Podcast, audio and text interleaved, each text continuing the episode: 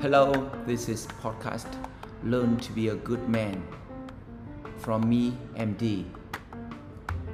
Here is a podcast in English. Suicidal thoughts, not meant for weak hearts or poor English. How many weeks since I was born? Let's count it, so that my life was not so brief. I lied down, pretending a big knife was cutting my back and divided my body into two halves. I even held a sword and plunged it into my heart, stopping a life thus too short for me to go any further. Flashes of memories came back to me.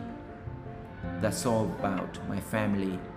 It started with the moment my father bought me a pair of shoes and put them on my feet at school someday.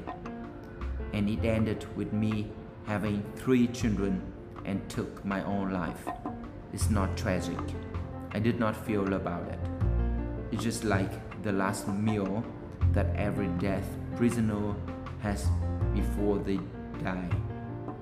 They can take it or leave it. I took it, feeling nothing.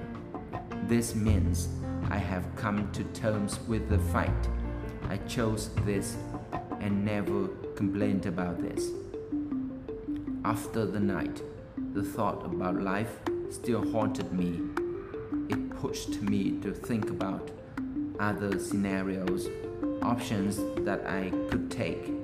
I was afraid that I might lose my morality living other ways. I had children to take care. If I did not stay with them, I needed to provide them with money, which I did not have plenty.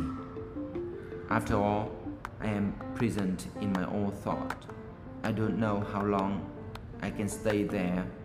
The day I break that prison, I'll be free forever. P.S. Novel. Thank any of you for dropping by and staying until now. This is podcast Learn to be a good man by me, MD. See you again. Peace.